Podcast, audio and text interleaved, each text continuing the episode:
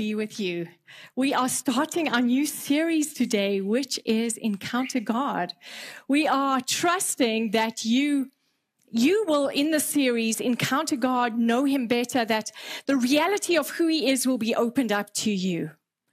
If you haven't gotten our devotional, we have written a devotional for you that is to go with your small group experience. So if you haven't got that, you can buy that devotional at the book table right after the service, or you can download it from our website. So if you, we would love you to journey with us on this and, and that this would be a moment where you could, you could encounter God in a new and powerful way. Amen. So Lord, I pray that today you would come and you would do a work in our hearts that's bigger than we've ever asked for. Lord God, I, I keep on hearing your voice saying, I'm doing more than you've ever imagined. Holy Spirit, I'm asking that that would become obvious to us today. I pray that you would crack the sky, open our minds, deliver us in such a way that we can see, hear, and know you. Holy Spirit, we ask that you would come and change us. Lord God, we don't want to just be a church for the sake of being here. We want to be here to meet with you. And Holy Spirit, as we've met with you in worship, Lord God, I'm asking that we would meet with you in the word. We would meet with you in the word. Amen and amen and amen. Encounter God, and we're talking about God, the Trinity, Father, Son, and Holy Spirit, three in one today. You know, it was a deeply unsettling experience for me when I discovered that the world doesn't run on superstars. It was a deeply unsettling experience for me. My teenage dreams to be the next Whitney Houston or Olivia Newton John were dashed immediately. You know, maybe my singing voice had something to do with it, but in addition to that, in addition to that, I discovered that Whitney Houston didn't write her own songs. I know it was, it was deeply, deeply unsettling for me. It became obvious that, that she was the face of an entire network of people working towards an end. And it occurred to me that the world doesn't run on superstars, it runs on community.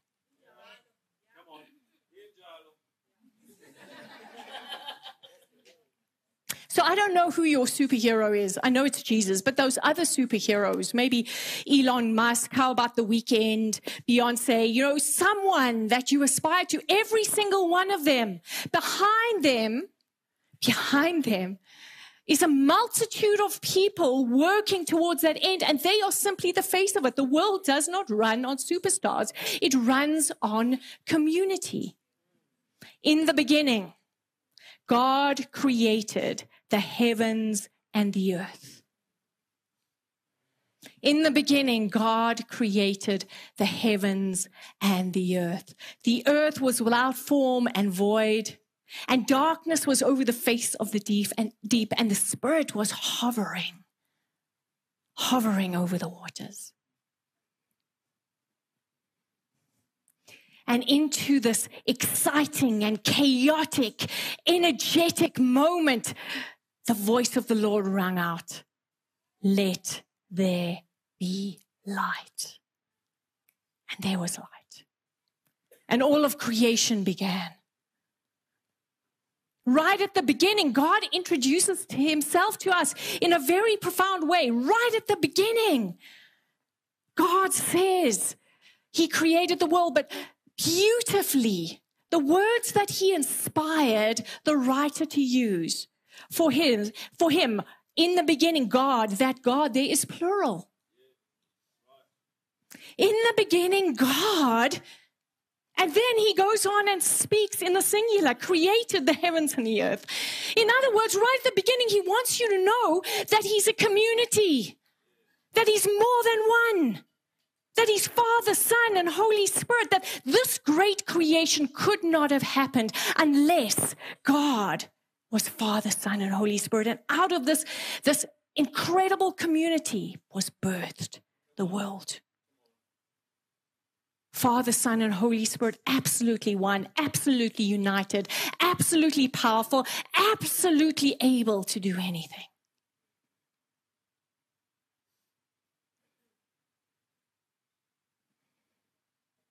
You see, at the very center of the universe is a community. At the very center of the universe, there is a community, and his name is Yahweh. At the very center of the universe, there is a community, and his name is Yahweh, Father, Son, and Holy Spirit. Absolutely in unity,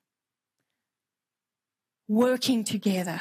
The Father adoring the Son, honoring the Spirit, at one with them both. The Son following the Father, delighting in Him, honoring, lifting Him up, proclaiming His name.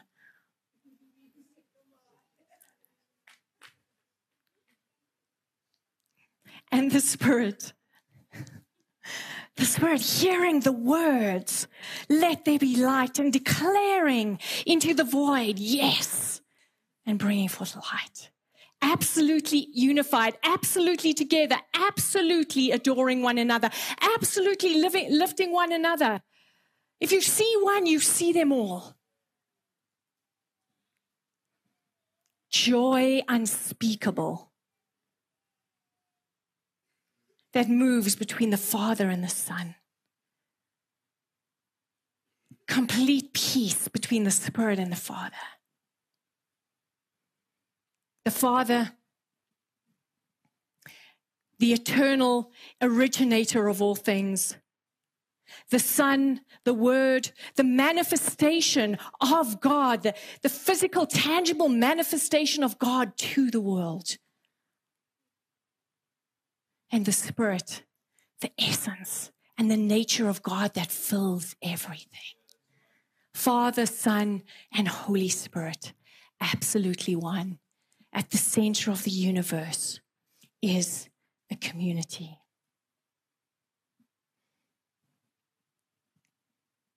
Just like God is creator, so you and I, we create. Do you know that?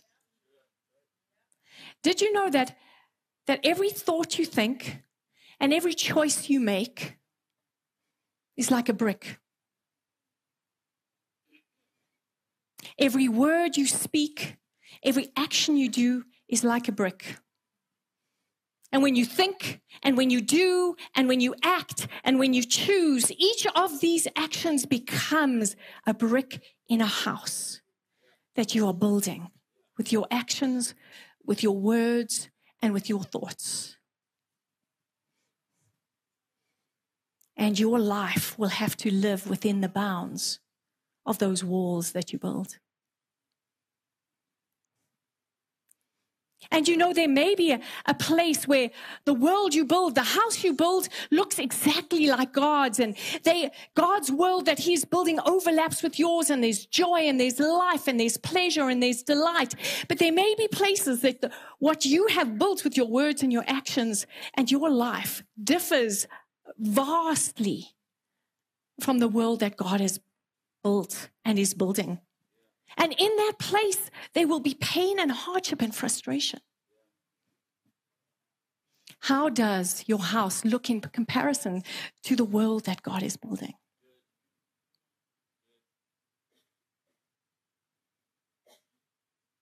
How does your life that you have built with your words, your thoughts, your actions, your choices look in comparison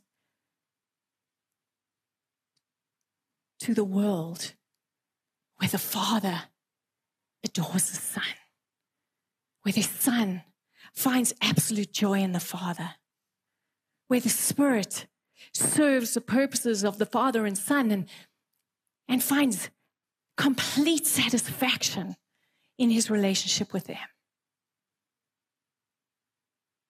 How does that world compare with your world? You see, Jesus he stepped in our, into our world. And one of the reasons he did that is to break out some walls. He came to knock down some some structures that we put in place and to say there's more than this. I'm inviting you into this, this magnificent relationship that I have with my father, this perfect unity, this absolute joy. Take away that wall and come. Come and be with me. Come and be in the glory of my presence. Come and be with my Father in that perfect unity and that perfect glow of satisfaction. Come and be there with me. He came to knock down some walls. He came to knock down some walls in your life. He came down to knock some, knock some walls down in my life. Thank you, Lord. Lord, I give you permission to knock down anything that I have built that stands in the way of me knowing you.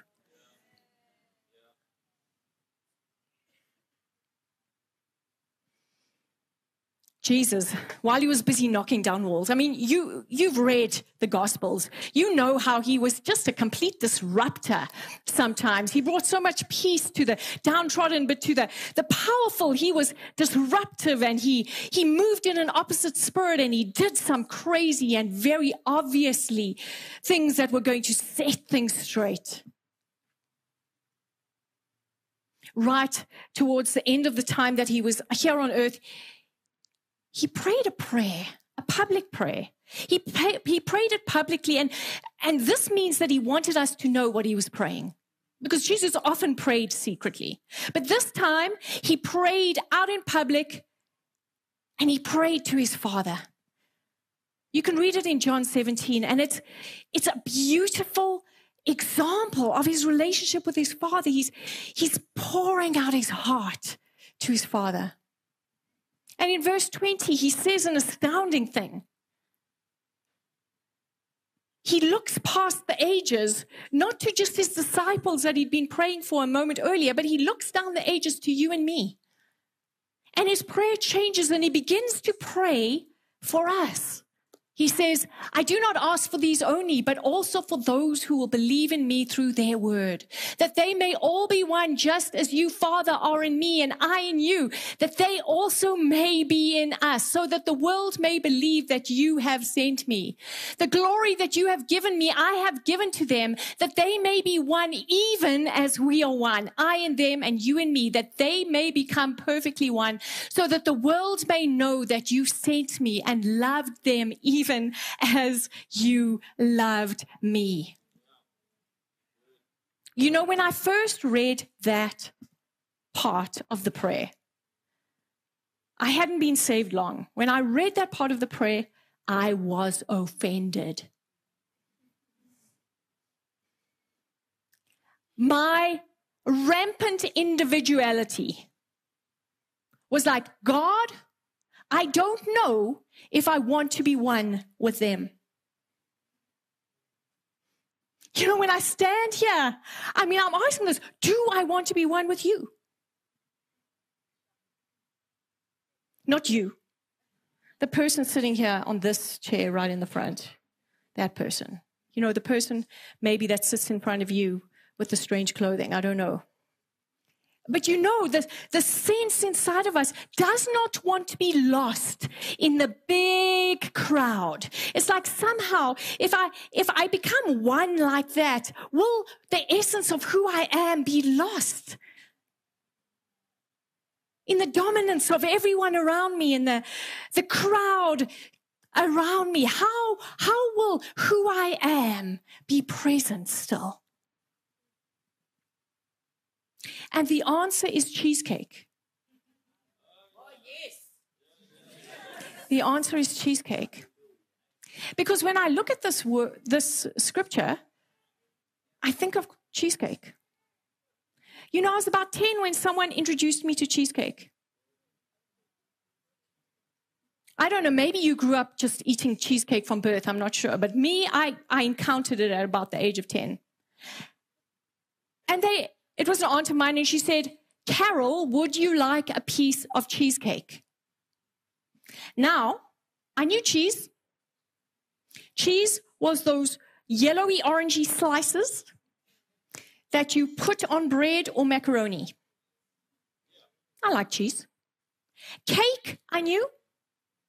Cake is that fluffy white stuff that you have at birthdays with the icing on top. I knew cake too. But she didn't say cheese or cake, she said cheesecake. And I was like, how does cheese and cake go together? And then I tasted it. And I never looked back. I had no more questions.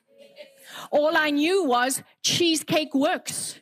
In cheesecake, cheese is better than it ever was before. And in cheesecake, cake is better than it ever was before. And I realized that the union of these two things makes them better.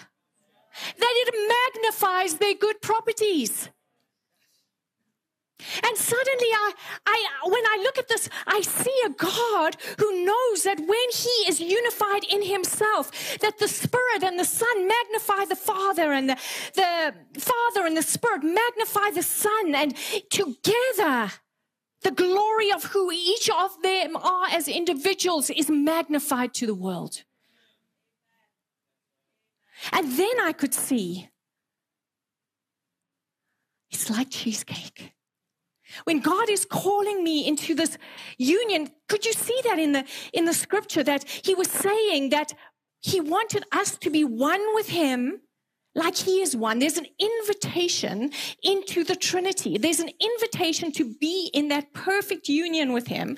And then there is an invitation for us to be with each other in that same way. And you don't lose the essence of who you are. In fact, who you are becomes magnified in that union, in that unity.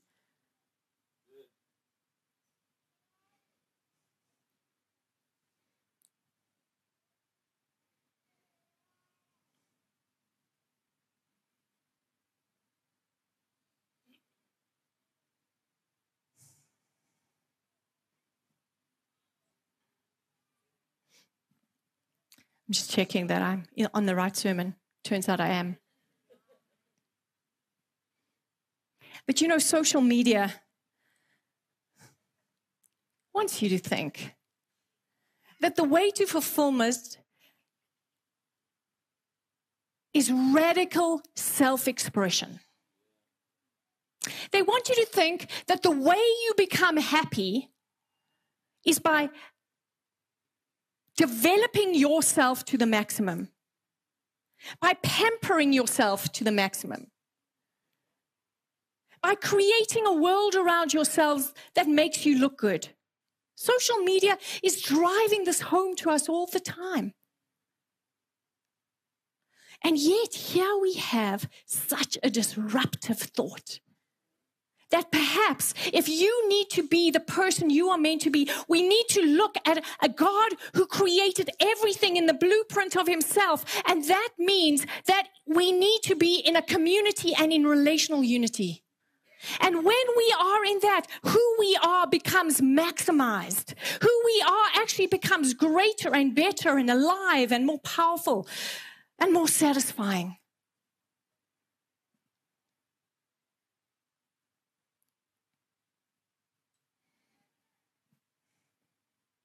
What would a world look like? If our government thought like this? What does South Africa look like?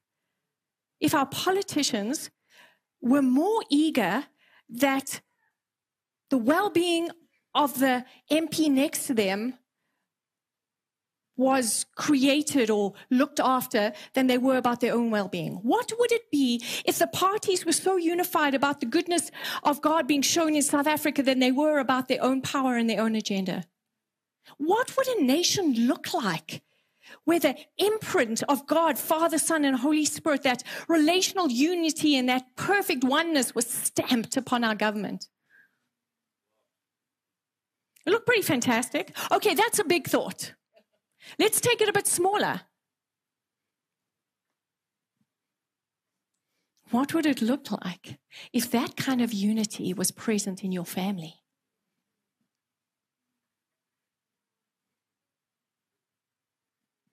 If every member was committed to the well being of every member. Okay, let's bring it closer to home today. What would that look like if that were true in this church? What would it look like if we rejoiced in each other's success, that it was never my success, it was our success? What would it look like if we if we loved uh, one another with this kind of perfect love, where we found joy in our relationships, where we chose one another above ourselves over and over and over, what would it look like? When a mom could come in here harassed and having a hard time with her children and find two or three people that would just grab them for and say, you have a break, we'll take care of them now. What would it look like? When an experienced engineer walks in here and sees some young students um, beginning to make their life and said, Hey, let me help you work this out. What would it look like if the nature of the Trinity was stamped on our church? Well, interestingly enough, there's a place in the Bible where it, it happened. It almost happened, anyway where humanity was so united around a task. You can find it in Genesis 11. And it has a good side and it has a bad side. Because they were absolutely united, but they were absolutely united about the wrong thing. They decided that they wanted to be famous. They wanted to be in charge. And so they thought, come on, let's all get together and make a name for ourselves. You know the story in Genesis 11. They built a tower and they, they meant to build this tower all the way up to God's presence. And, and it wasn't that they wanted to know God. It's that they wanted to bring God down to him, to, to them and make him subservient to their desires for the world. We know the story. God, God was like, heck, that's not going to work. So he came down and he confused their language. And they were divided and they were sent. He created the nations of the world. But Jesus stepped into that divided world. And we know what happened in Pentecost. He poured out his spirit on us and he reunited us with one tongue, the language of the spirit. And it was said of those men and women at that time, way back when in Genesis 11, it was said, and the Lord said, behold, they are one people and they have one language. Nothing they propose to do will be impossible for them.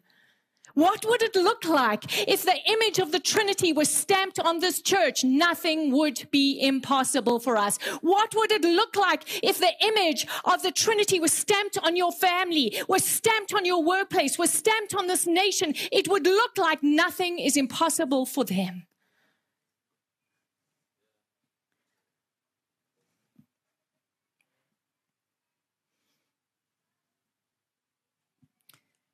Jesus' final command to us was make disciples of all men. Baptize them in the name of the Father and of the Son and of the Holy Spirit. Go into all the nations.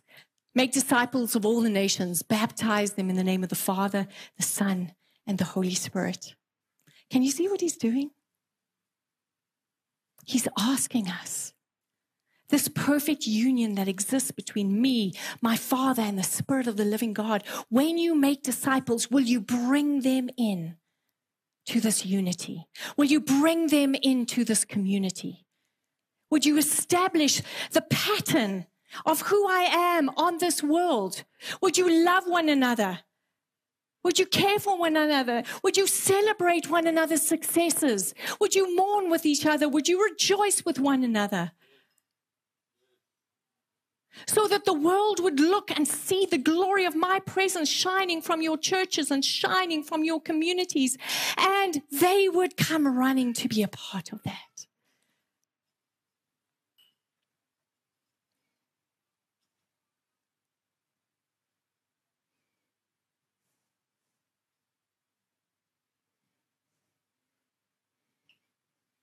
Mothers, fathers, sisters, brothers, friends, looking for the best, not just for me, but for us. Knowing that a win for you is a win for all of us. Us living together and forging new relationships where it's difficult with people who don't look like us, people who come from a different culture from us. And it's difficult at first and you, you kind of do it faultingly and, and, you know, the other person is awkward also and they're receiving it like a little bit faultingly, but you persevere anyway. Was why? Because we have an image that we must press onto our relationships. And that is of God the Father, God the Son, and God the Holy Spirit. Everyone different, everyone whole, but everyone one. So we press past the awkwardness. We pursue those relationships. How about improving old relationships? Forgiving where we need to, making right where we need to. Forgiving as we have been forgiving, forgiven, loving as we have been loved, and celebrating with others as God celebrates us.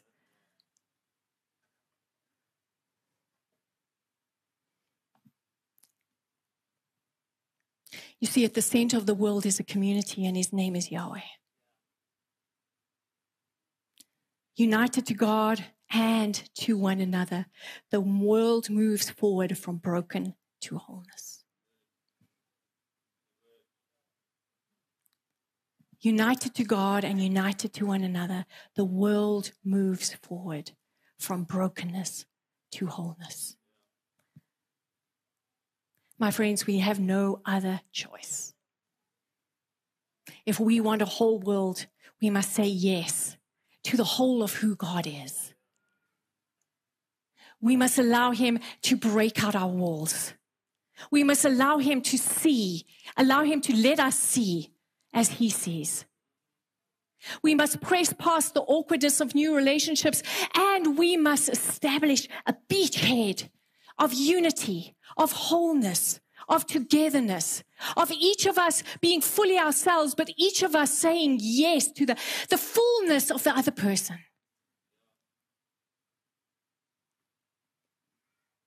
And in so doing, the world moves forward from brokenness to wholeness.